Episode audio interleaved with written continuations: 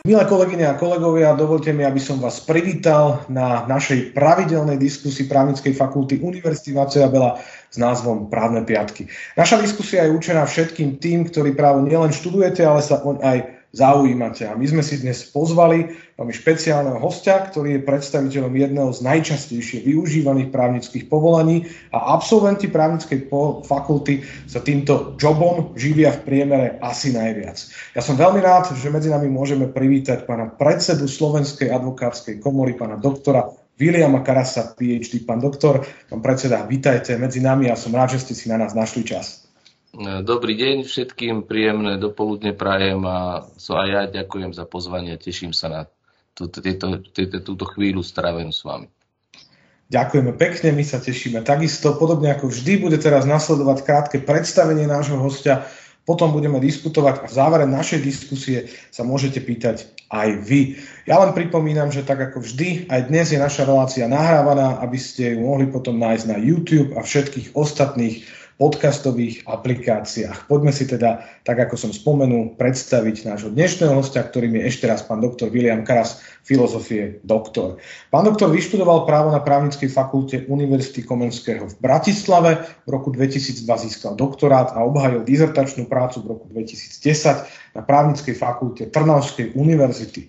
Advokátsku prax úspešne vykonáva už dve desaťročia. Pri výkone advokátskeho povolania sa venuje publikačnej, ale aj pedagogickej činnosti práve na právnickej fakulte Trnavskej univerzity, kde pôsobí ako člen katedry medzinárodného práva a práva Európskej únie.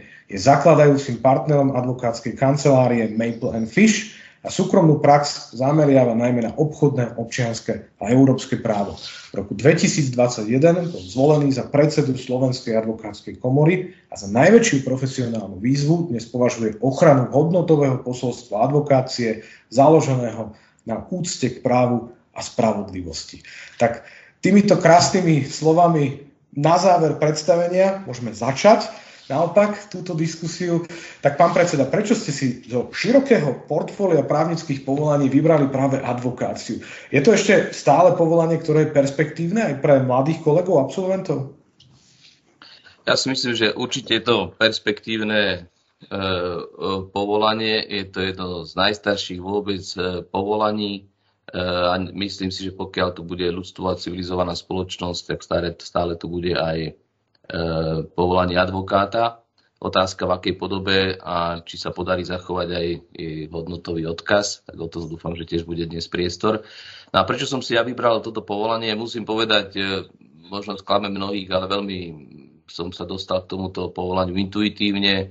Eh, žiadne hrdinstvo, heroizmus, sny alebo detské presvedčenie, že som od malička chcel byť advokátom, vôbec nie relatívne neskoro v posledných momentoch som sa rozhodoval práve pre profiláciu predmetov pri voľbe seminárov. Ináč e, túto dilemu riešia teraz aj moji dvaja synovia, e, dvojčatá, ktorí tiež si musia zvoliť semináre a práve v týchto dňoch vedieme diskusiu, ktoré, lebo tie vás vlastne predurčujú potom pre tú prípadnú uh, budúcu kariéru, voľbu vysokej školy. Ja si spomínam, že som si pre istotu zvolil semináre aj spoločenskovedné, aj eh, biológiu, aby som stále ešte mal otvorené dvere aj pre prípadné štúdium medicíny. Otec si veľmi želal, aby som bol chirurgom. Eh, chvíľku som si myslel, že sa s tým aj stotožním.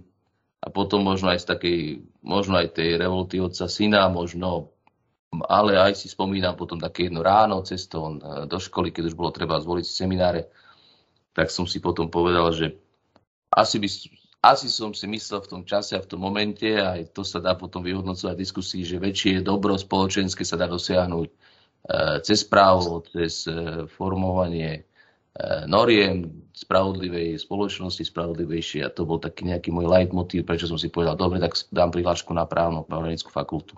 A už potom tá cesta k advokácii bola veľmi, by som povedal, prirodzená. Počas školy som náhodne získal asistentské miesto v jednej kancelárii kvôli taliančine, lebo som taliančinár, tak e, hľadali práve niekoho, kto by komunikoval s talianskou klientelou. Tak som získal miesto asistenta, už potom som advokáciu neopustil. začala ma baviť a našiel som tu využitie pre všetko. No, uh, niektorí hovoria, že zachránia viac životov tým, že sa lekármi nestanú. To bol asi môj prípad. to bol no, asi ale, a, ale to bola taká potom pekná, prírodzená cesta, kedy sa človek, a mnohí, myslím, že aj naši posluchači museli riešiť rovnakú dilemu, kedy sa tak prírodzene rozhodovali medzi možno trošku aj vzorom rodičov a jednoducho tým, čo ich tak prírodzene samých pritiahlo. No ale poďme ešte naspäť k tej advokácii a k tej, tej, tej praktickej využiteľnosti uh, advokácie súčasnosti. V Banskej Bystrici napríklad je zhruba 250 advokátov, to je ako keby sme mali 250 kaderníkov. Majú všetci šancu uživiť sa. V čom tkvie podstata úspešnosti v tomto povolaní, respektíve, čo by ste poradili mladému absolventovi, aby robil, ak sa chce stať úspešným advokátom. Teda nielen advokátom, ale úspešným advokátom. Tak ako predseda komory vás trošku popravím, uvediem presné čísla. V Bystrici máme registrovaných 243 kolegov, čiže plus minus ako hovoríte, a v Bystrickom kraji, Bansko-Bystrickom kraji 495 kolegov. Mm, zdá sa to veľké, horibilné číslo. Nemyslím si, že to je tak. Treba si uvedomiť, že bez ohľadu na to, kde je e, kancelária kolegu advokáta, tak má právo poskytovať v zmysle zákona právne služby po celom území Slovenskej republiky. E, stretávame aj ja v Bratislave mnoho kolegov z Banskej Bystrici, ale takto ich stretajú aj kolegovia v Košiciach, v Prešove, v Žiline. Jednoducho e, môžete mať klientelu z celého územia Slovenska a pôsobiť, pôsobiť aj tak a dnes aj samozrejme s internetom a s možnosťou aj komunikácie sa jednoducho tá, tá klientela rozširuje čiže vždy skôr to je dané kvalitami, kvalitami konkrétneho kolegu. No a k tej otázke, či, e, či sa majú šancu uživiť, e, tým, že sme slobodným povolaním, tak e, práve trh predurčuje, či a kto sa uživí, pretože nikto nie je na sílu držaný v, v komore, čiže som presvedčený, že všetci kolegovia, ktorí sú riadnymi členmi Slovenskej advokátskej komory, E, tak jednoducho e, vidia v tom zmysel a vedia, e, vedia si zabezpečiť prácu a dôstojné živobytie, inak by, by prešli do inej branže, hľadali si inú prácu. Čiže tých možností je samozrejme veľa, či už v podnikoch, na úradoch, v treťom sektore a, a, a tak ďalej. Čiže my som presvedčený, že áno a stále tu je ešte priestor na, na nových a šikovných kolegov. Ale ten trh na druhej strane je treba ale povedať, eh, a blíži sa je teraz ekonomická kríza, v zásade už je tu a je to, uvidíme, ako na Rosialo sa, sa vyjaví, tak sú niektoré hlasy a očakávania, že možno aj bude klesať počet kolegov, uvidíme, zatiaľ to ja osobne ako predseda komory nevnímam. No a v čom teda, v čom teda uh, tkvie tá úspešnosť toho výkonu toho povolania, ak by ste mali možno že motivovať našich študentov alebo potom neskôr absolventov, čo majú robiť, aby boli naozaj dobrí. Lebo ono sa to niekedy aj tak hovorilo, že advokátov je naozaj veľa, ale tých dobrých možno nie až toľko. Tak uh, v prvom rade je treba povedať, že je to ako v každom povolaní, čiže tie odlišnosti sú a potom je treba aj povedať, že tým, že ide o službu, ktorú poskytujeme, e, vždy aj klientom vyhovuje vždy možno niekto iný, aj iný prístup a tak ďalej. Ale ak by som chcel povedať pár vetami, niekoľkými vetami, v čom tkvie úspešnosť advokáta, e, v zásade v prvom rade je jeho profesionalita, to znamená znalosť, odbornosť, fundovanosť. Hej. Čiže musí byť znali veci, klient od vás očakáva, že vy sa vyznáte, preto za vami ide, lebo advokát je ten, ktorý sa vyzná a ktorý vie klienta sprevádzať a dávať mu e, rady, odpovede a riešiť jeho problém. Čiže vy sa musíte vyznať a musíte byť relatívne schopní rýchlo absorbovať množstvo dát, informácií a vedieť usmerniť, čo neznamená, že nie je vždy priestor na študovanie, samozrejme je.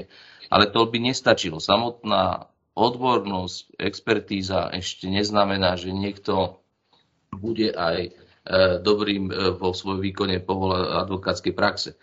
Patrí k tomu vysoká miera morálnej integrity, pretože aj keď niekto tvrdí, že e, sa to nenosí v našej branži, môže vám po 20 rokoch výkonu praxe povedať, že jednoducho integrita je devízou ak ju máte, je práve tá tzv. fáma, povesť advokáta je to, čo sa o vás šíri, čo sa nedá uchopiť, nedá sa oceniť, nedá sa hodnotiť, ale to je to, čo si v tzv. šuškande, ako sa hovorí v marketingovom jazyku, odkážu klienti a povedia tam, tento človek ťa nepredá, nezradí, dostaneš to, čo potrebuješ, e, nezodierie ťa, bude, bude, bude k tebe transparentný. Čiže to je Druhá obrovská vlastnosť, ktorá je nevyhnutná, to znamená vysoká miera vnútornej integrity, e, ktorá zo sebou samozrejme nesie aj schopnosť povedať nie, povedať klientovi, že toto je začiarov, toto nepomôže ani vám, ani nikomu a tu tá ďalá cesta nejde.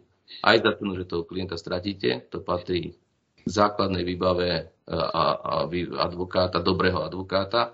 Kto toto nedokáže, nevie, tak sa začne šmíkať a v zásade tá obec ho vypudí skôr či neskôr, alebo odíde sám. A potom ďalší, ďalší dôležitý moment, ktorý je u advokáta úspešného, je, že musí byť e, veľmi vnímavý, musíte vedieť počúvať. Počúvať trpezlivo, vedieť vypočuť, vyprázdniť, e, e, vedieť prijať klienta, pretože mnohokrát je to aj umenie empatie, e, cítiť sa do, do, do, do, do toho, čo klient prežíva, e, vedieť mu vedieť ho pochopiť. Mnohokrát to nie je o suchom práve, že poviete, tuto môžeš žiadať si 5 rokov, 6 rokov, 7 rokov e, náhrady škody čohokoľvek. Proste mnohokrát je to o tej chemii, že veľakrát ten klient ani nehľadá finančnú satisfakciu, ale uporiada, upokojenie situácie a podobne. Čiže to je veľk, veľa, veľká miera empatie pochopiť e, a pomôcť klientovi.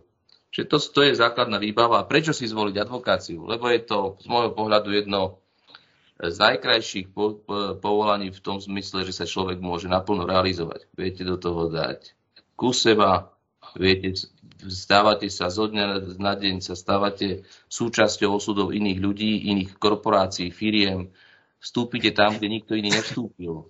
Hej, vidíte to, čo nikto nikdy nepočul a nikdy sa to ani nezverejní a nepovie. Pretože máte schopnosť, máte povinnosť mlčalivosti, čiže ľudia k vám majú dôveru, zverujú sa vám, nesiete osudy kopec mnohých ľudí a viete ich nasmerovať a, a, a nasmerovať aj správnym smerom. Čiže je to povolanie, ktoré je veľmi, by som povedal, vzrušujúce v tom, že sa vždy mení. Nie je to rutina. Aj keď sa ja mnoho povolaní je rutinných, toto nie je rutina. Tu každý príbeh je iný, každý prípad je iný. Aj keď sa javí, že je 10 rovnakých nárokov uplatnených, vždycky tam bude nejaká odchýlka. E, venia sa pravidla, predpisy, čiže tu neustála výzva na zmenu, zlepšovanie sa e, a kráčanie s dobou. E, čiže je to niečo, čo je veľmi, veľmi e, veľkou výzvou a naplňa to človeka pri jeho realizácii. No, to si myslím, že sú naozaj pekné slova hodné predsedu Slovenskej advokátskej komory, lebo uh, myslím, že to naozaj uh, pôsobí veľmi motivujúco a možno naozaj aj vzrušujúco, čo hovoríte, ako taká inšpirácia pre výkon tohto povolania. A ja som veľmi rád, že ste hovorili aj o takej rozvoji osobnosti, lebo aj my tu na vysokých školách sa snažíme naučiť našich študentov, že je dôležité mať nielen vedomosti, ale budovať aj vlastnú osobnosť. Takže je skvelé, že aj na tomto sa zhodneme a že v úvodzovkách aj toto je témou, lebo nie vždy to bolo témou, nie vždy sa považovala aj, aj tá empatia, tá, tá, vlad, tá, také tie štandardné morálne ľudské vlastnosti ako dôležité. A je skvelé, že dnes sa to dostáva do popredia lebo ak sa zmenia ľudia, tak sa zmení spoločnosť ako taká. Takže to je výborné. No prejdeme k ďalšej otázke. Ja si ju samozrejme neodpustím u vás ako predsedu Slovenskej advokátskej komory, lebo to bola otázka, ktorá trápila absolventov a logicky potom nás všetkých na vysokých školách dlhé roky a to je dĺžka advokátskej praxe. A je táto téma už naozaj úplne uzavretá? My sme kedysi diskutovali uh, s vašim predchodcom uh, Tomášom Borecom a s terajším ministrom spravodlivosti o tejto otázke a vytvoril sa vtedy taký návrh, aby sa časť praxe povinne absolvovala už počas štúdia. Dokonca kedysi v dávnych dobách to tak aj bolo, že prax bola povinná aj na fakultách. Bolo by to podľa vás aj teraz v súčasnosti dobré riešenie? A naopak, akým spôsobom vzdeláva advokátska komora svojich členov alebo koncipientov?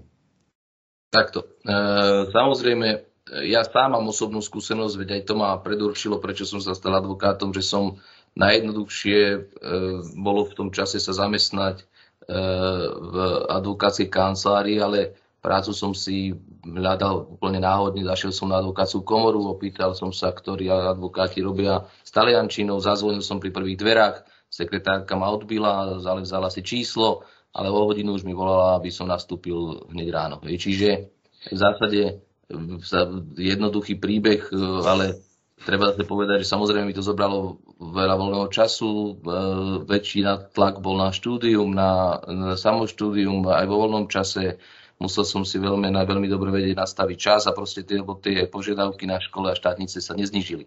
Ale k otázke, či je dobré, aby študent pracoval, máma, ja stále však vediem, vždy niektorí, niektorí zo študentov pracujú u mňa v kancelárii, moja základná prvá veta pri príjmaní hoci koho je, že štúdium je, má prednosť, ak niekto uverí vlastnej dôležitosti aj na fakulte, a mal som aj takých kolegov, ktorí si mysleli, že fakulta je na druhom mieste, na prvom mieste je práca, e, nestali sa z nich dobrí právnici.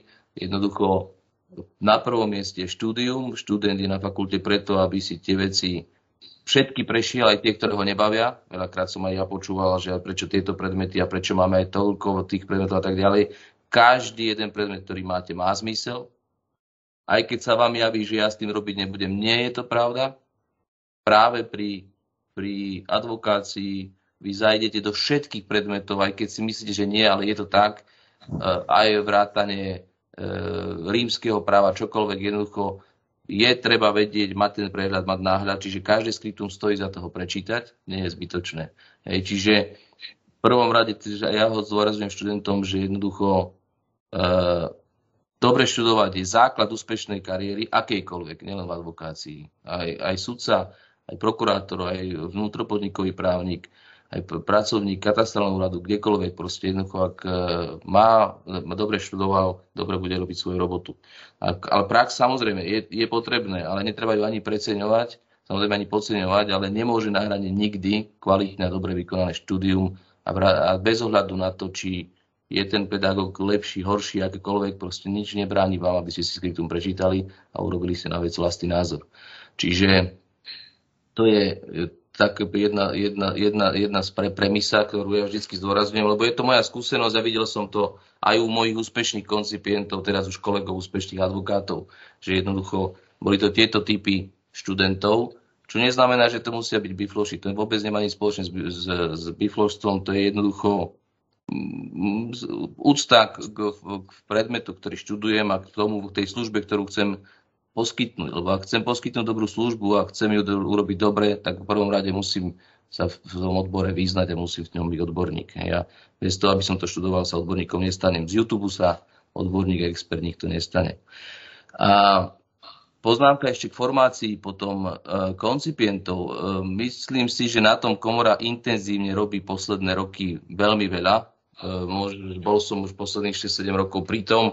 Obrovský dôraz sa kladie na úplnú celkovú formáciu koncipientov, to znamená, aby dostávali veľmi silný a vstupný základ o, o etike, o povolaní advokáta, o tom, aké sú limity, aké sú hranice nášho povolania, ale potom samozrejme dostávajú e, tých najlepších expertov, akých máme a ktorými disponujeme pri praktických seminároch, kde sa s nimi E, prakticky sa im venujú e, najlepší, z najlepších kolegovia, ktorí s nimi prechádzajú kazuistiku, prípady, e, aj zo svojej praxe 20-30 ročnej, čiže sú to veľmi zaujímavé hodiny, kde samozrejme potom aj môžu prakticky riešiť veci a prípady, čiže aj také, ktoré by napríklad mnohých kanceláriách nevideli. Čiže jednoducho naša snaha je, aby každý koncipient mal možnosť prejsť aspoň všetky oblasti výkonu advokácie. Čiže máme veľk, dávam veľkú prioritu v formácii koncipientov. A čo sa týka tej dĺžky, e, komora oficiálne zaujala stanovisko, teda, že by bola radšej, ak by sa ponechala 5-ročná prax. Myslím, že najmä sociálne dôvody a iné e, tlačili na to, že sa skrátila na 3 roky. My vyhodnocujeme teraz práve ten efekt skrátenia praxe E, či to má dopad na kvalitu koncipientov e, práve pri advokátskych skúškach. Ešte skoro robiť nejaké štatistiky, ale fakt je ten, že e, je, rastie nám teraz počet uchádzačov na advokátskej skúšky práve pre tú skrátenú prax, že mnohí už môžu teda pristúpiť k advokátskej skúške, ale nemožno zatiaľ konštatovať, že by nebolo, sa to neodrazilo na kvalite uchádzačov advokátsku skúšku. E, máme dojem, ale hovorím ešte raz číslami, sa to ešte budeme potom vy, vyporiadavať, že, že tá úspešnosť e, je nižšia u tých koncipientov s kratšou praxou. E, ale za, samozrejme vždy je to potom v individuálnom prístupe, čiže kto sa pripraví na advokátsku skúšku, ju bez problémov zvládne. No dobre, tak ostaňme ešte pri tých koncipientoch, lebo je tu niekedy asi taký možno aj zjavný nepomer medzi množstvom práce a mzdou je to niekedy až také príliš drsné prebudenie sa zo študentského sna do životnej reality. Ako ste to zažíval vy a neodradí to podľa vás mnohých šikovných právnikov práve od výkonu advokácie? Alebo naopak ide skôr o to, aby sa budúci advokát naučil, dokázal sa možno vysporiadať s náročnou prácou, vytvoril si aj efektívny time management, naučil sa hospodáriť s prostriedkami a samozrejme zosúladil to aj s osobným životom. Tuto námietku samozrejme počúvam alebo z, mnohých strán e, a sám som si tou cestou prešiel, čiže klamal by som, ak by som tvrdil, že neboli začiatky akoby ťažké. Myslím si, že terajší koncipienti by nedokázali začať v, za takých mzdových podmienok, ako som napríklad začínal ja, e, čerstvo ženatý v tom čase, z službe založiť si rodinu ktorá potom samozrejme aj prišla. Čiže, ale jednoducho, e, poviem to inak. E, samozrejme, že e, nie je odmenovanie koncipientov rovnaké ako advokátov, ale je to dané aj zručnosťami, schopnosťami, ktoré koncipient má, s ktorým prichádza. Prichádza čerstvý absolvent, ktorý sa ide učiť robiť prácu. A nemyslím si, že to je iné alebo horšie ako v iných remeslách a povolaniach, vrátane medicíny, kde potrebujete získať atestáciu. Nemyslím si, že to odmeňovanie je tam e, nejako in, inak nastavené, ako je to pri, pri povolaní lekára, medikov e, alebo i, pri iných povolaniach, kde jednoducho potrebujete si ešte získať tú prax. A opätovne, e, čo je dôležité zvorazniť, je, ako som spomenul, čo je profil advokáta, ako, vy, ako, ako vystupuje advokát, aké sú požiadavky na ňo, tak ako som spomenul, len jedna časť je odbornosť, ale potom je tam kopec iných nadstavieb, ktoré slúžia k tomu, aby ste vedeli zvládať svoje povolanie. A to bez ohľadu na to, či ste budete robiť vo obrovskej nadnárodnej kancelárii, alebo budete pracovať sám alebo s dvoma kolegami uh, na jednoduch menších veciach, respektíve jednoduchších veciach. Tá náročnosť z pohľadu vlastnosti advokáta, chápania e, toho povolania je obdobná, rovná, e, deontologicky rovnaká, čo, čo do požiadaviek na výkon služby. A to sú veci, ktoré sa musí koncipient naučiť. A preto tá príprava tam je a, a je, je, môže byť ťažká. Lenže ja sa pýtam, čo nič nestojí, to za nič nestojí. Čiže ak, raz, ak, ak človek nevy, neprejde nám, keď chcete byť posilovní dobrý, keď chcete sa vyrysovať telo, treba cvičiť, treba proste na sebe makať. To mladí ľudia dobre vedia.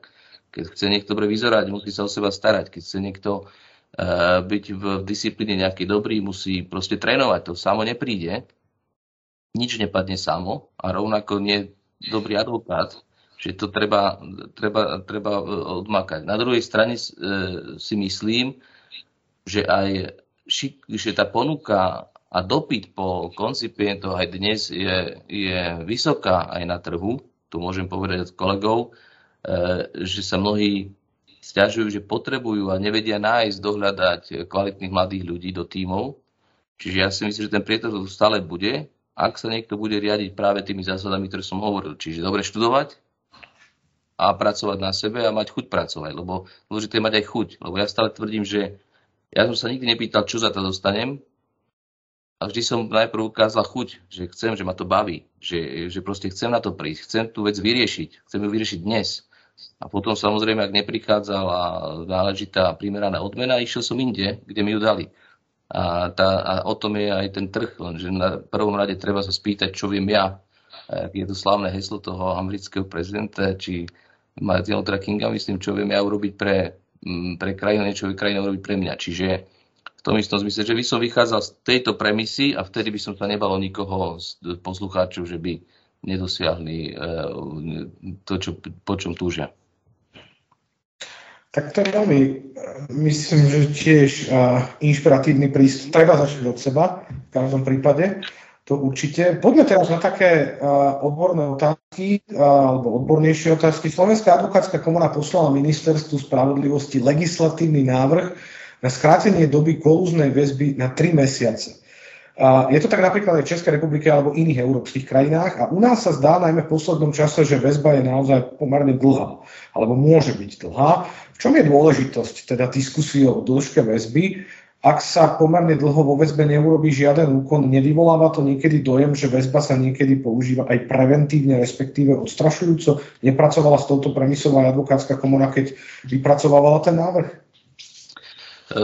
Jednoznačne áno, tento návrh e, sme predkladali, viedol som osobne, aj vysvetoval som aj v médiách, aj e, v, na iných fórach Prečo si myslíme, že je potrebné skrátiť túto lehotu väzby? E, to je práve to, čo je potrebné, aby práve právnická obec dobre rozumela, o čom sa hovoríme, aby to vedela správne aj komunikovať širšie, lebo je treba povedať, že mnohokrát sa väzba zamienia s trestom. Aj dnes ráno možno, alebo včera ste si mohli pozrieť príspevky površené ako je možné, že ten alebo onen sa dostal z väzby von, bol prepustený po 25 mesiacoch. E, pričom ide o nevinnú osobu v zmysle ústavy Slovenskej republiky, pretože pokiaľ nie je odsúdená právoplatne, hľadí sa na ňu ako na nevinnú osobu, čiže platí prezumcia neviny. Čiže my si nemôžeme zamieňať e, väzbu s trestom. Pričom verejnosť si, si to často takto zamieňa a preto tu bol aj veľký odpor väzbu skracovať. A je treba povedať aj e, to, že väzba častokrát e, e, je aj výsledkom toho, ako si tá, ktorá spoločnosť váži osobnú slobodu. Som rád za ten príklad, čo ste uviedli s Českou republikou, kde tá lehota väzby, ktorú sme my požadovali skrátiť na túto lehotu, bola 3 mesiace. My sme práve cez ňu, cez toto chceli zdôrazňovať rozdiel aj hodnotový spoločnosti v Českej republike na Slovensku, kde nám to v zásade nevadilo ako spoločnosti, že sme mali taký hrubý zásah do osobnej slobody, že sme dovolili občana, jednotlivca, nevinnú osobu takto dlho drž, držať vo väzbe a pripraviť osobnú slobodu bez toho, aby o tom rozhodol v konečnom verdikte e, súd, či tá osoba je alebo nie je vinná za skutok, ktorý, ktorý mala spáchať. Hej. Čiže e, áno, mali sme indície a vážne indície a aj si ja sám osobne som e, dostal mnoho listov a korešpondencie práve od osôb e, vo väzbe, kde boli vážne indície, že jednoducho väzba bola nadužívaná, čiže platí aj v zmysle judikatúry, platí zásada, že jednoducho práve u väzobných veciach je treba rýchlo konať, rýchlo vyšetrovať a keď sa dozviete, že sa neurobi žiaden úkon, e, nedá sa to inak vyhodnocovať ako e, zámerné konanie, respektíve vážna hrubá nedbanlivosť zo strany orgánov činných trestnom konaní, pretože pripomínam, ide o vážny zásad osobného života. A ešte čo sa týka väzby ako taký, tam treba ešte pripomenúť, že nejde len o dĺžku väzby, ale aj o podmienky výkonu väzby, kde u nás bohužiaľ dochádzalo aj k nejakému selektívnemu prístupu pri samotných podmienkach výkonu väzby, kde sa vedelo nastaviť v úvodzovkách, systém vedel nastaviť, či ste boli v primeraných podmienkach výkonu väzby alebo v neprimeraných výkonách väzby. V demokratickej spoločnosti je to nepripustné.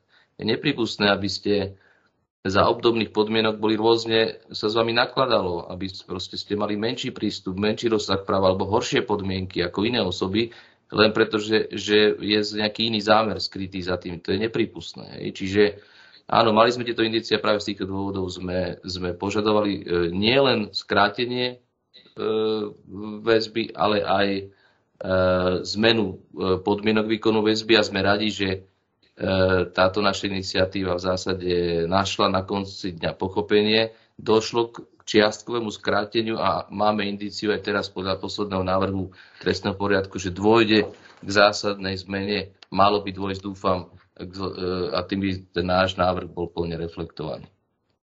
To znamená, že v tomto smere je tu nádej na zmenu, lebo a teraz nehovorím o tých mediálnych prípadoch len, ale, ale väzba asi nemá slúžiť na to, aby človek z nej vyšiel psychicky zlomený, práve jednoducho kvôli tomu, že mnohokrát sa môže, alebo nie mnohokrát, ale môže sa jednať o človeka, ktorý na konci dňa bude označený za nevinného, pretože tak ako hovoríte, ústava hovorí o prezumcii neviny, on je nevinný, kým nie je odsúdený a de facto v skutočnosti ani nakoniec odsúdený nemusí byť. Takže existuje teda naozaj, lebo to sú pomerne vážne, vážne, vážne tvrdenia, o ktorých tu diskutujeme, existuje šanca, že nakoniec naozaj k tej pozitívnej zmene v tomto smere dôjde.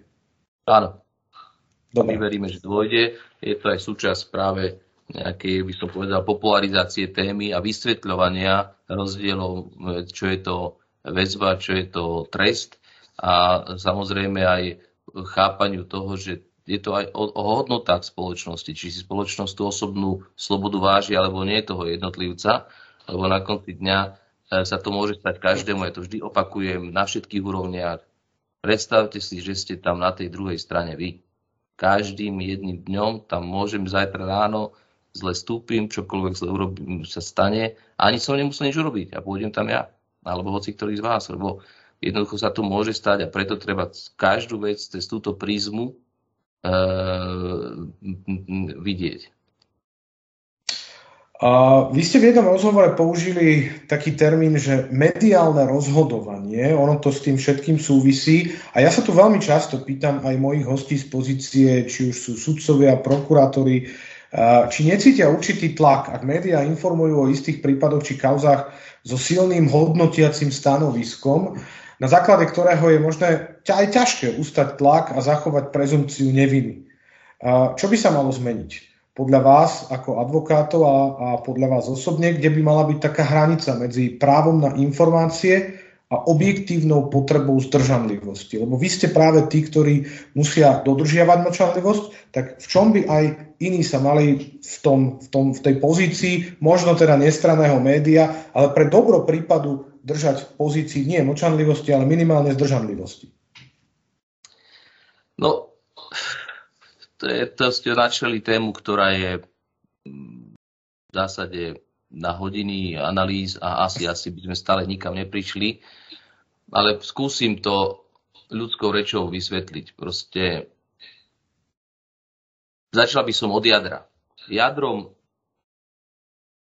spravodlivosti e, je právo na riadny súdny proces, na to, aby štát robil len to, čo mu je zákonom dané a dovolené a aby práva, základné práva a slobody boli posvetné a chránené aj celým systémom demokratickej spoločnosti.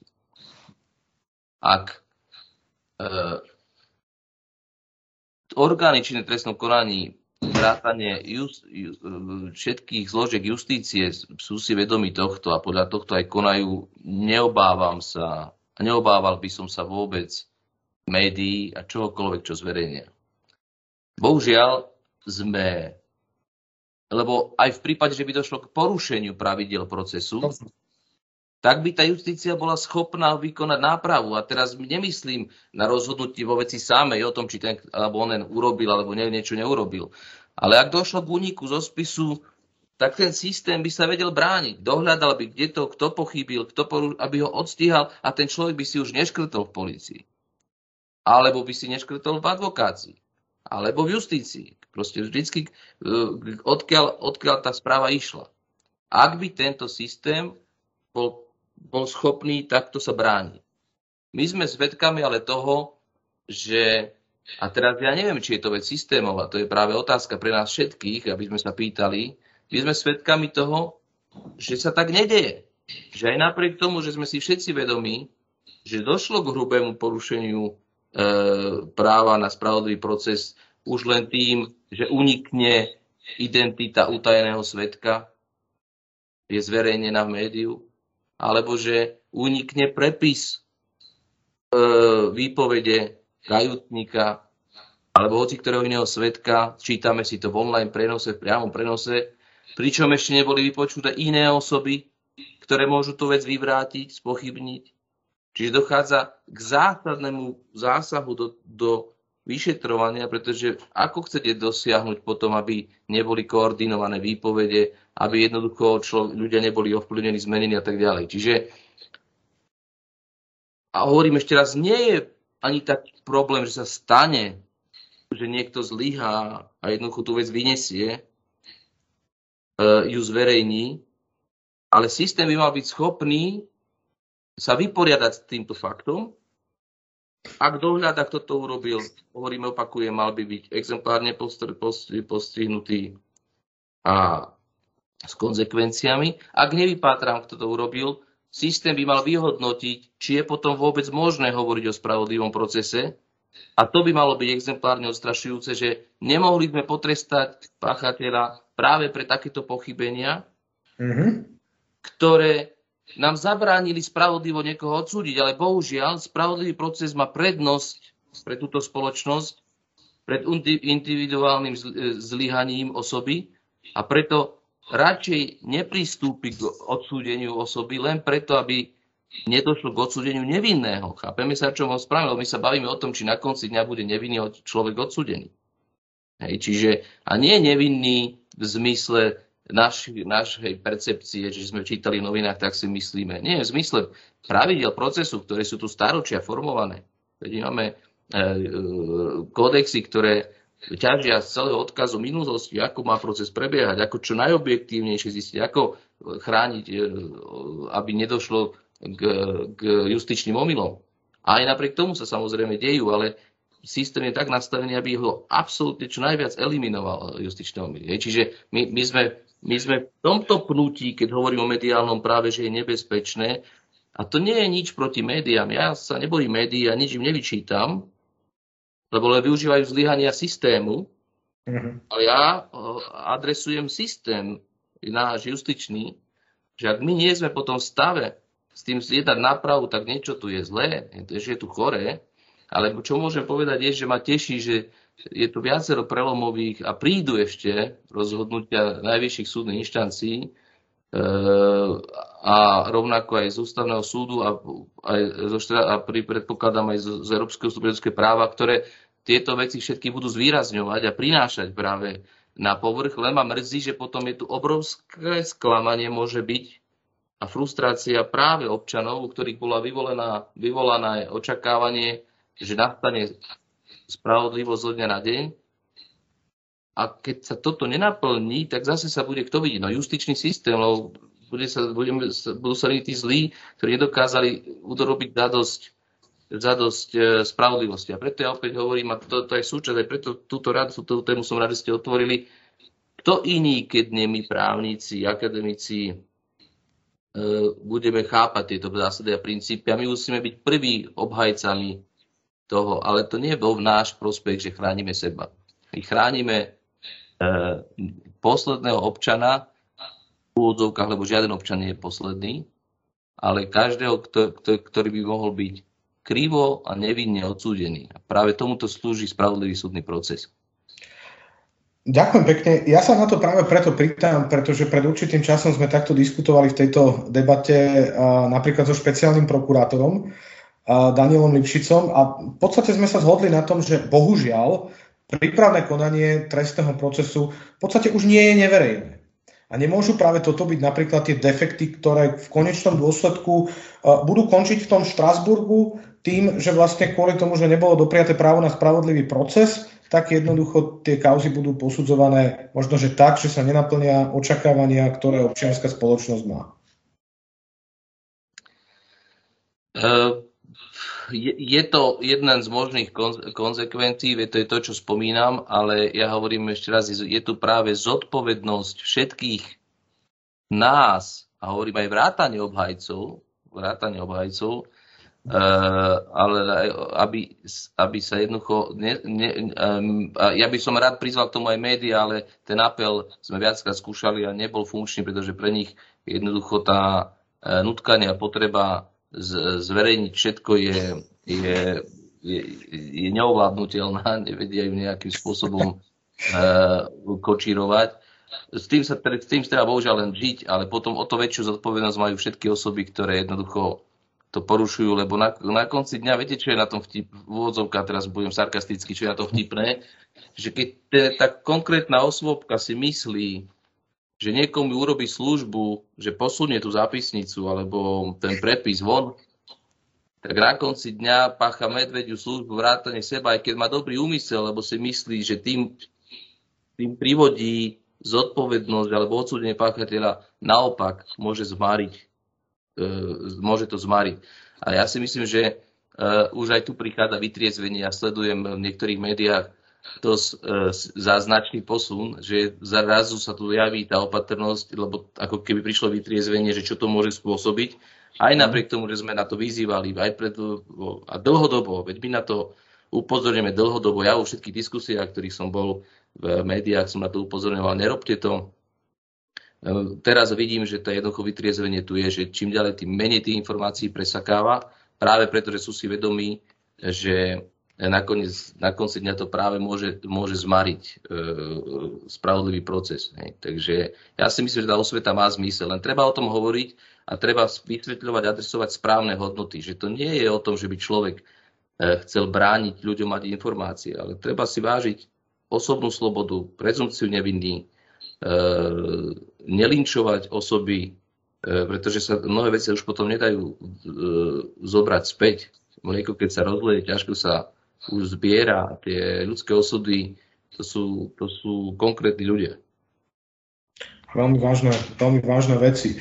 Takže uh, veď práve o tom hovorím, že aby naozaj to nebolo o tom, že možno aj tá verejnosť má pocit, že je čo skrývať, alebo jednoducho, že nedostatkom informácií sa automaticky niečo zakrýva, lebo nemusí to tak byť a môže to byť len v podstate štandardný spravodlivý výkon procesu, na ktorý má každý nárok. Ja sa vrátim ešte k vám ako k obhajcom, advokátom, obhajcom. Je pre advokáta náročné obhajovať klienta, s ktorým nezdieľa morálne hodnoty? Dáva aj v tejto opäť mediálnej dobe pri takejto spolupráci možno dostávky aj svoje osobné hodnoty, či možno aj svoju osobnú povesť spoluprácou s takýmto klientom? To je druhá veľká téma, ktorú ste načali.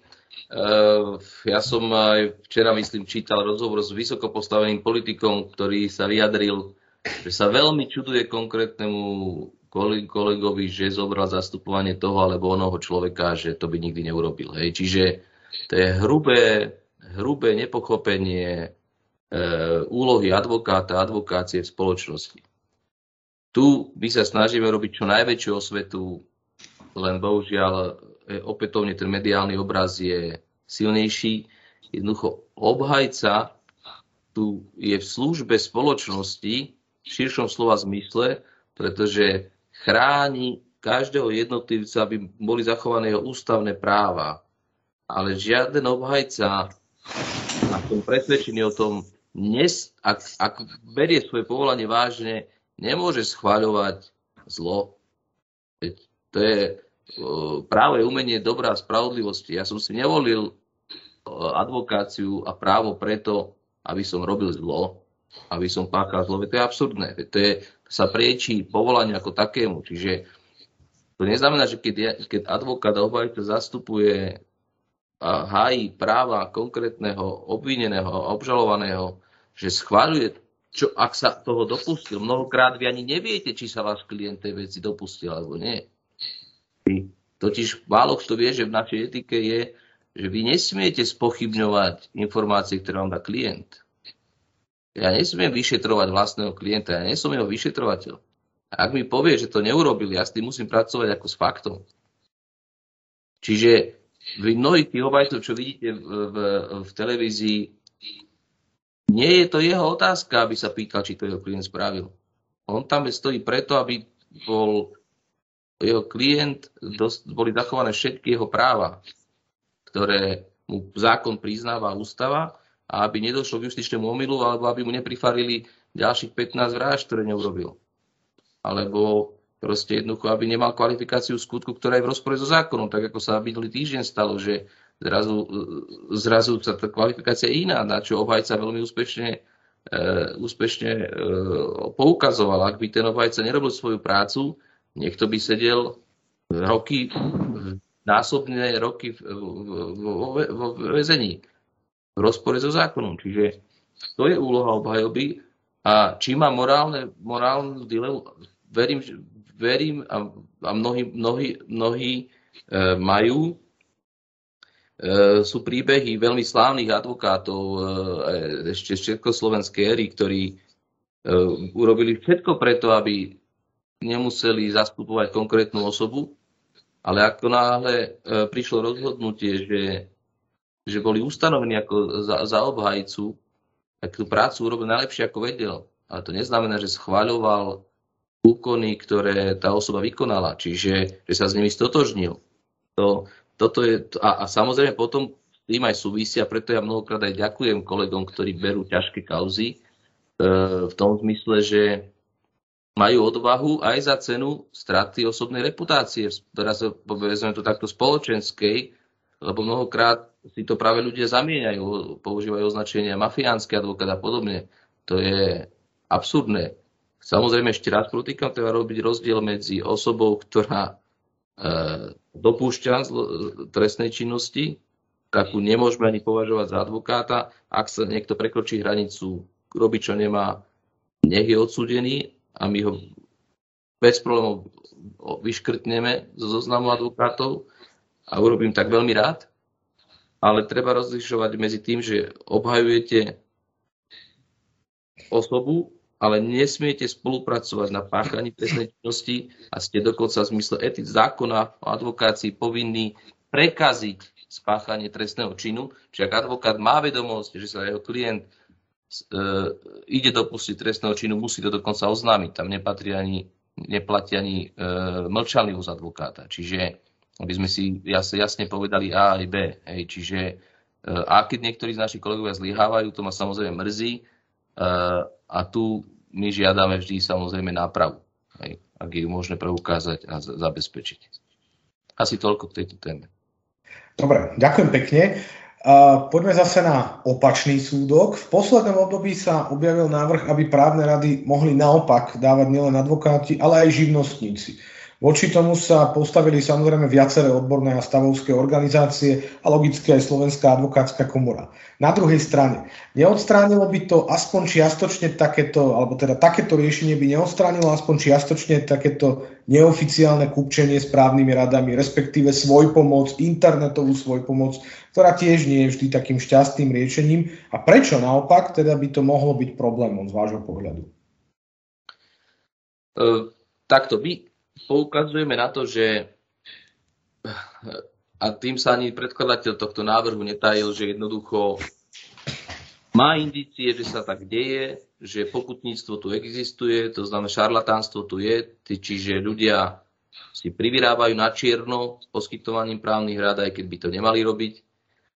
Takže poďme to zlegalizovať. Tak na to mám len jednu odpoveď, potom zlegalizujme všetko, čo je v trestnom zákone vymedzené ako e, trestný čin, prečin, čo je zakázané, čo je nelegálne. Poďme sa takto baviť o, e, o obchádzaní bankových licencií, poďme sa takto baviť o obchádzaní e, špeciálnych povolení, e, rôznych integrovaných povolení na znečisťovanie ovzdušia, poďme riešiť e, lekárov, prečo by mali atestovať lekári, prečo by nemohli medici vykonávať e, operácie. Čiže ako touto logikou asi ďaleko nezajdeme, čiže argument, že veď sa právo porušuje, takto, e, takto označme ako vec dovolenú, mi príde cestný v rozpore s princípom demokratickej spoločnosti. Tam skôr tú otázku treba klásť inak. Prečo hodnotovo dlhodobo spoločnosť viazala poskytovanie odbornej právnej rady na licenciu. Prečo ju viazala na advokátsky stav? Aj keď je treba zase povedať celú pravdu, že právne poradenstvo ako také služby neposkytujú len advokáti, poskytujú ju aj právnici v rámci podnikových právnikov, e, zamest, celé právne oddelenia sú pozriadované na mnohých inštitúciách, rovnako v štátnej správe a rovnako notári v určitom rozsahu pri výkone notárskej činnosti e, sú oprávnení spísať zmluvy a podobne. Čiže ten uh, exekútor a podobne, čiže ten rozsah osôb, ktoré uh, poskytujú právnu službu je ďaleko širší, ako, je, ako sú advokáti, čiže aj takáto živnosť by mala dosah na, celé, na všetky justičné povolania. Ale vráťme sa ešte k tomu, prečo si myslím ja osobne, že to nie je dobrý nápad, je aj to, že jednoducho tá odborná rada právna môže mať za následok zmenu osudu, zásah, podstatný zásah do osudu človeka, hej, konkrétneho občana, spotrebiteľa. Či už je to cez, že ho pripraví o majetok, že mu jednoducho e, znehodnotí investíciu, poškodí rodinný život, e, zle spísaný závet, proste tých konsekvencií, čo sa môže stať, ak je nesprávne poskytnutá právna rada, je mnoho a pri živnostníkoch by tá náprava nebola žiadna. Čiže jednoducho, kým advokát je, musí byť povinne, povistený, zodpovedať za škodu objektívne, ktorú spôsobí, e, rovnako je postihnutelný disciplinárne, čiže ak sa previní aj eticky, ale aj odborne voči klientovi, my ako komora ročne asi v 90 prípadoch e, vydávame disciplinárne rozhodnutia, kde sa, kde sa rozhoduje in konkrétno v konkrétnej veci o konkrétnom advokátovi, o živnostníkovi nebude rozhodovať nikto.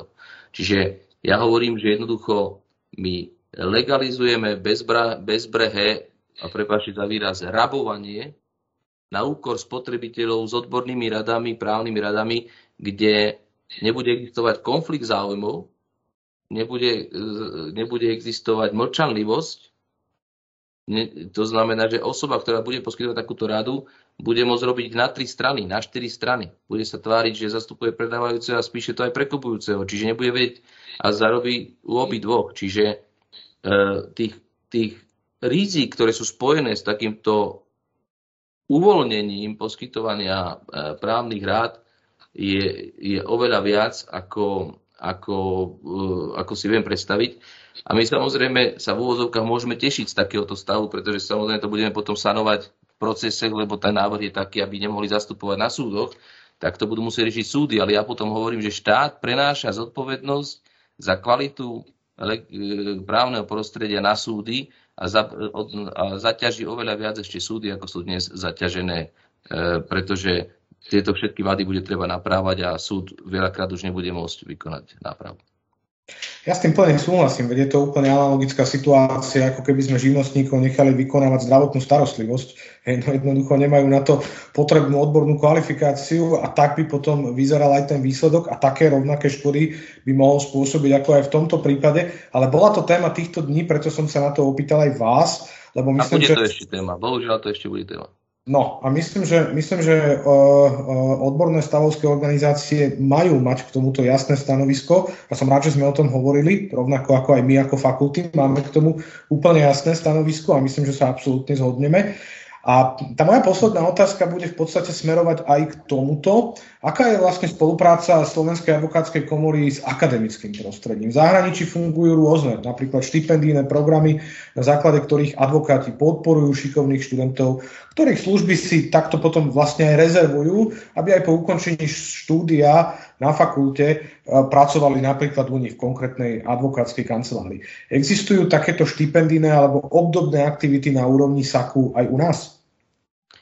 Tak e, Slovenská advokátska komora e, aj v smysle svojho štatútu má vymedzené možnosti práve aj svoj rozpočet práve na, na adresovanie formácia vzdelávania jednak koncipientov a potom advokátov. Máme mnohé cezhraničné programy, kde je možnosť vycestovať buď mladým e, advokátom, alebo už aj koncipientom na rôzne výmenné pobyty do iných kancelárií, do iných krajín európskych, prípadne e, teraz beží veľký projekt e, vo vzťahu k formácii pri európskom práve, pretože tam je najviac prienikov pri iných krajinách. Čiže tieto, tieto veci fungujú, nie sú v, aj v rámci limitov rozpočtových nie sú v, v obrovských počtoch, ale tá možnosť pre e, osoby, ktoré majú záujem, tu je.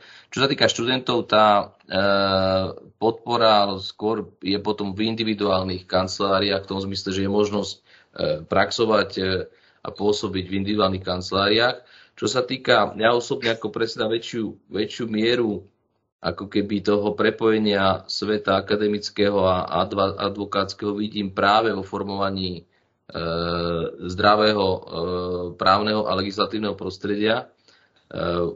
Mnoho akademikov pôsobí v našich poradných orgánoch,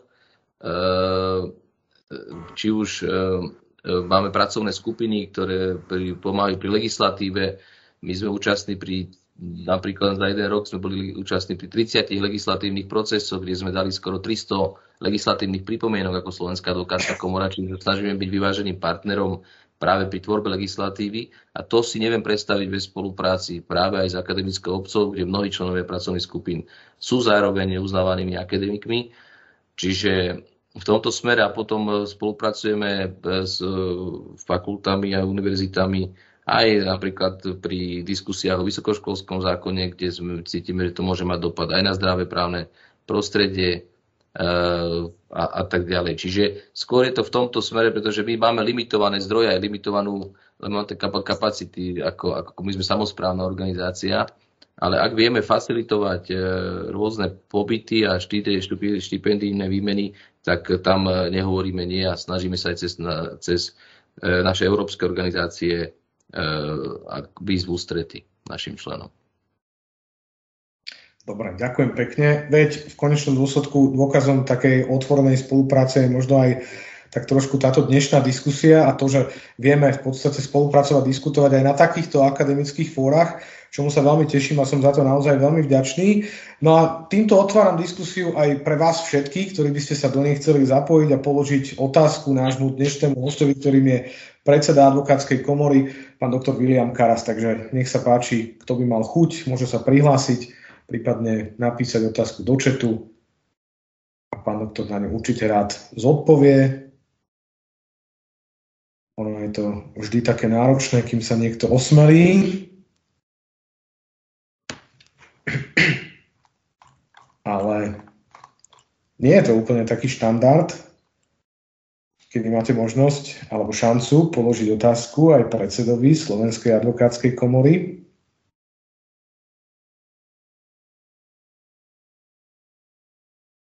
No dobre, tak zatiaľ, kým si niekto rozmyslí, tak ja sa ešte opýtam jednu poslednú otázku z mojej strany.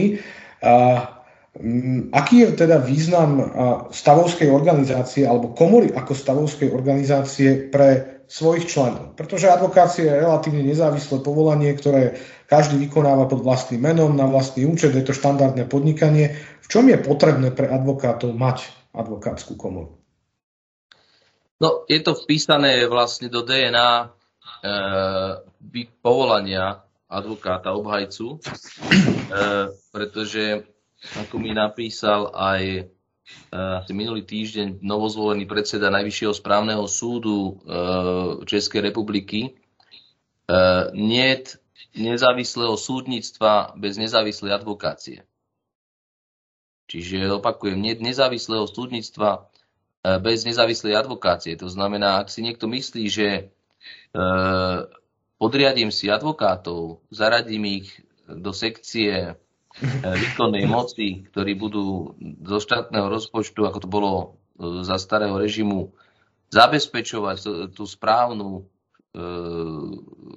štátnu politiku a spravodlivosť, tak ako si ju niekto predstavuje, tak nemôžeme hovoriť o nezávislom súde, pretože ten súd nemá šancu, aj keby bol hneď nezávislý, nájsť všetky argumenty v prospech e, obvineného, obžalovaného, respektíve v prípade sporových strán e, dohľadať ten alebo aký argument, e, dokument a podobne. Proste je to dané samotným procesom. Čiže ak keď hovorím o nezávislej advokácii, hovoríme nielen o nezávislom advokátovi ako osobe, ale jednotlivec ako osoba. To vidím aj teraz v týchto posledných mesiacoch čoraz viac, že mnoho kolegov, ktorí nepotrebovali ani komunikovať so stavovskou organizáciou, respektíve si mysleli, že by sa so zvládli aj bez nej, zrazu chodia, žiadajú od stretnutia, žiadajú o podporu, častokrát mentálnu, chcú ochranu, chcú byť podážnikom stavovskej organizácie v tom zmysle, že jednoducho uh, aby že tie princípy e, ne, nezávislosti od štátnej moci e, sú zachované. To znamená, že aj rovno, prípadne pri mediálnych tlakoch a podobne. Čiže my sa snažíme podporiť kolegov práve v tom, aby vykonali zodpovedne tú svoju prácu. A, a tom je úloha práve, práve e, stavu a stavovskej komory, aby chránila právo na obhajobu v širšom slova zmysle voči, voči štátu.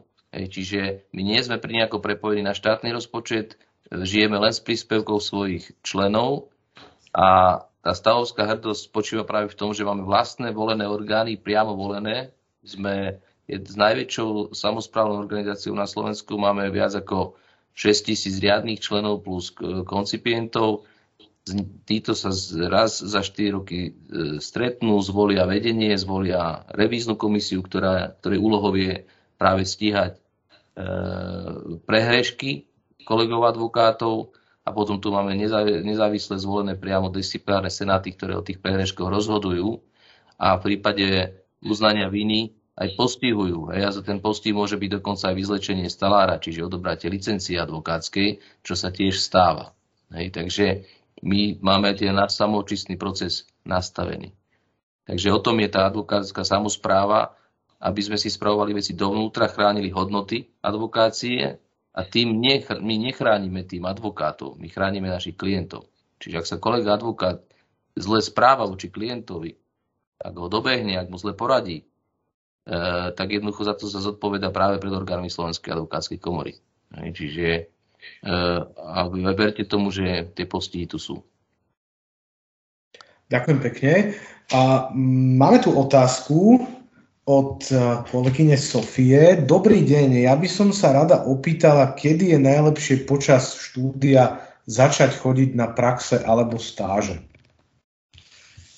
Mm, tak je, je to individuálne určite, ale by som odporúčal, kým si človek e, získa tzv. schopnosť sa učiť. Hej, čiže určite by som e, prvé dva roky, poťažne tri, ako venoval výhradne štúdiu a proste o, o zvládnutiu práve tých, e, tých, tých nielenže základných predmetov. To nejde ani o predmety ako také, lebo niekto zase argumentuje, že je málo praktických, veľa praktických. Ja s tým nesúhlasím, ja respektíve pre mňa je to indiferentné, pre mňa je dôležité, aby, aby sa pochopila podstata práva, proste teória štátov a práva, aby človek pochopil, pochopil dejiny, aby videl, kde to je zakorenené. Bez zakorenenia nie je nie chápania prítomnosti. Vy keď nechápete, ako sa vyvinuli niektoré inštitúty e, a prečo sú také, aké sú a ako to mohlo byť aj inak a že to mohlo byť aj horšie, tak vtedy proste človek nevie to aplikovať, aj, čiže nevie tomu rozumieť. Takže odpoveď asi taká, že je to individuálne, určite by som ale najprv e, zvládal dobre e, vzdelanie, ako som spomínal, štúdium je, má prioritu absolútnu a až následne prax, lebo ak by som mal pomerovať prax a štúdium počas vysokej školy, tak jednoznačne štúdium je na prvom mieste s odstupom. Prax je, ako my Slováci hovoríme, nice to have. tak to sú, to, sú, to sú pekné slova, ktoré si myslím, že každý si dokáže pretaviť aj do toho vlastného života. A ono je to aj o tom študentskom živote, že ono to trošku netreba zanedbávať, lebo tá vysoká škola je aj o tých spomienkach, to znamená všetkého veľa škodí a treba určite aj študovať, treba samozrejme aj praxovať, ale treba to vyvažovať aj tým osobným životom, lebo myslím, že aj potom v tej praxi sa vám zíde, ak jednoducho v tom naozaj veľmi náročnom povolaní dokážete a, a vedieť aj vypnúť a, a, a vedieť jednoducho aj trošku tak vyvetrať hlavu. Dobre, máme tu ešte jednu otázku. Dobrý deň, pán doktor Karas, chcem sa opýtať, či ste počas vašej praxe narazili na prípad, ktorý výrazným spôsobom zmenil váš pohľad na profesiu advokáta. Mal by byť dobrý advokát pevný vo svojom presvedčení, postupoch a myslení, pardon, alebo pripúšťať zmeny na základe skúsenosti. Vopred ďakujem za odpoveď. Uh-huh. Tak, uh, za otázku. Áno, samozrejme, ja, človek vždycky dozrieva, ako musím aj ja povedať, že, že ja, a nikdy nie ste dnes takí, akí ste boli včera. Hej. Čiže jednoducho tá skúsenosť e, značne predurčuje aj spôsob uvažovania. E, keď by som v začiatku mojej praxe niektoré veci riešil veľmi e, zbrko, nazvím, nazvem to, a hneď atomovou zbraňou, dnes e, to samozrejme človek rieši jedným, dvoma rokovaniami s protistranou naznačíte farplán, cestovnú mapu a a máte dohodu a nemusíte páliť jadrovou zbraňou. Čiže tá zrelosť, triezvosť tu príde. Čo sa nedá nahradiť je ešte raz tá dôvera na trhu, ktorá, ktorú potrebujete mať aj medzi kolegami e, práve tým, že dodržujete slovo, že si stojíte za tým, čo poviete a podobne, lebo sú transakcie, ktoré keby som nemal takúto povesť, tak by som ich nedotiahol. Hej, sú transakcie, kde e, keď už sú klienti úplne v koncoch, ste to vy s protistranou, s advokátom protistrany, kde si jednoducho nájdete to riešenie a stojí to na vašich dvoch slovách uh, a zbehne to a sú všetci spokojní. Čiže, a to bez toho, aby ste samozrejme do, išli proti záujmom klienta. Čiže uh, sú ale transakcie, kde poviete, s týmto sa to nebude dať. A je to tak.